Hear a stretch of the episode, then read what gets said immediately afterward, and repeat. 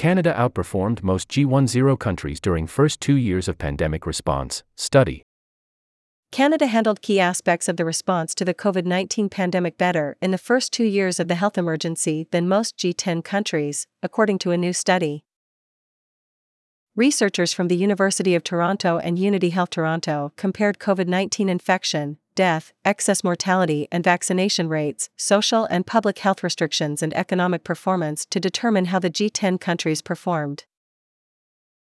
The countries, including Canada, Belgium, France, Germany, Italy, Japan, the Netherlands, Sweden, Switzerland, the United Kingdom, and the United States, were chosen due to similarities in their economic and political models, per capita income levels, and population size. Dr. Fahad Razak, who co authored the study, also serves as scientific director of the Ontario COVID 19 Science Advisory Table. The pandemic had an enormous impact on all countries, and if we look at countries that are very similar to our own, we see that there were enormous challenges across the board, Razak told CTVnews.ca. Given all of that, the burden of the pandemic we experienced in Canada was probably lower than many other countries, and it was probably related to the engagement we had with things like vaccination and the restrictions that were experienced here.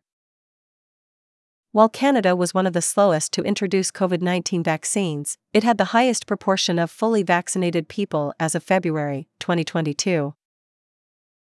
Canada's per capita rate of COVID 19 cases per million, 82,700, was the second lowest of all the countries included in the study, after Japan.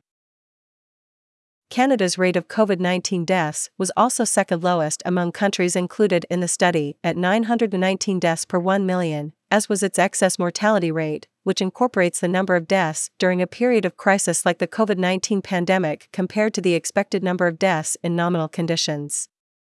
Only Japan's COVID 19 death and excess mortality rates were lower, despite the country's lower vaccination rates, less severe restrictions, and older population.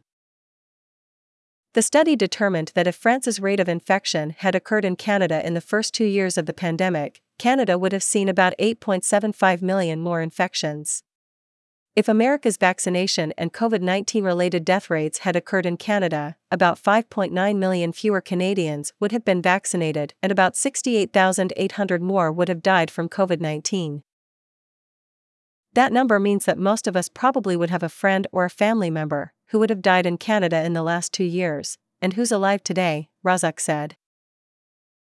Canada's public health restrictions were the most stringent after Italy's, and it had the most weeks of school closures after the US Canada's economy experienced trends similar to, to other countries in inflation and public debt, but Canadian GDP growth was weaker. While it might be tempting to assume Canada's weak GDP growth was the result of public health restrictions, including retail closures and restrictions on public gatherings, Razak cautioned that GDP is affected by a complicated range of factors across many different sectors. What's important right now, Razak said, is that people understand the impact of their actions, including following public health guidelines and getting vaccinated, on Canada's infection and death rates. Even a reduction in the number of non fatal SARS CoV 2 infections means a lower percentage of the population will suffer from the effects of long term COVID 19 symptoms. While scientists are still learning about the condition, many COVID long haulers have reported difficulty working and caring for their families. We achieved this over the last two years with real costs, with costs to individual freedom and restrictions on societal functions, and potentially some economic costs as well, Razak said. Was it worth it? That's the question people need to ask themselves. What people decide when considering this question could have implications for the way they handle potential future restrictions, should cases surge again in the fall. Canadians have already shown signs of growing fatigue around COVID 19 restrictions and vaccination recommendations. For example, while approximately 81.7% of Canada's total population is fully vaccinated, only 48.6% of Canadians have received a booster dose as of May 22. That is a really important signal of the fact that the public's engagement with the steps for pandemic control is starting to erode, Razak said. And there's an important need for policymakers to re engage the public and emphasize how well we've done, but also use that as a launching point to say, here are the next challenges. Underscore, underscore, underscore, underscore. CTVnews.ca wants to hear from Canadians with any questions.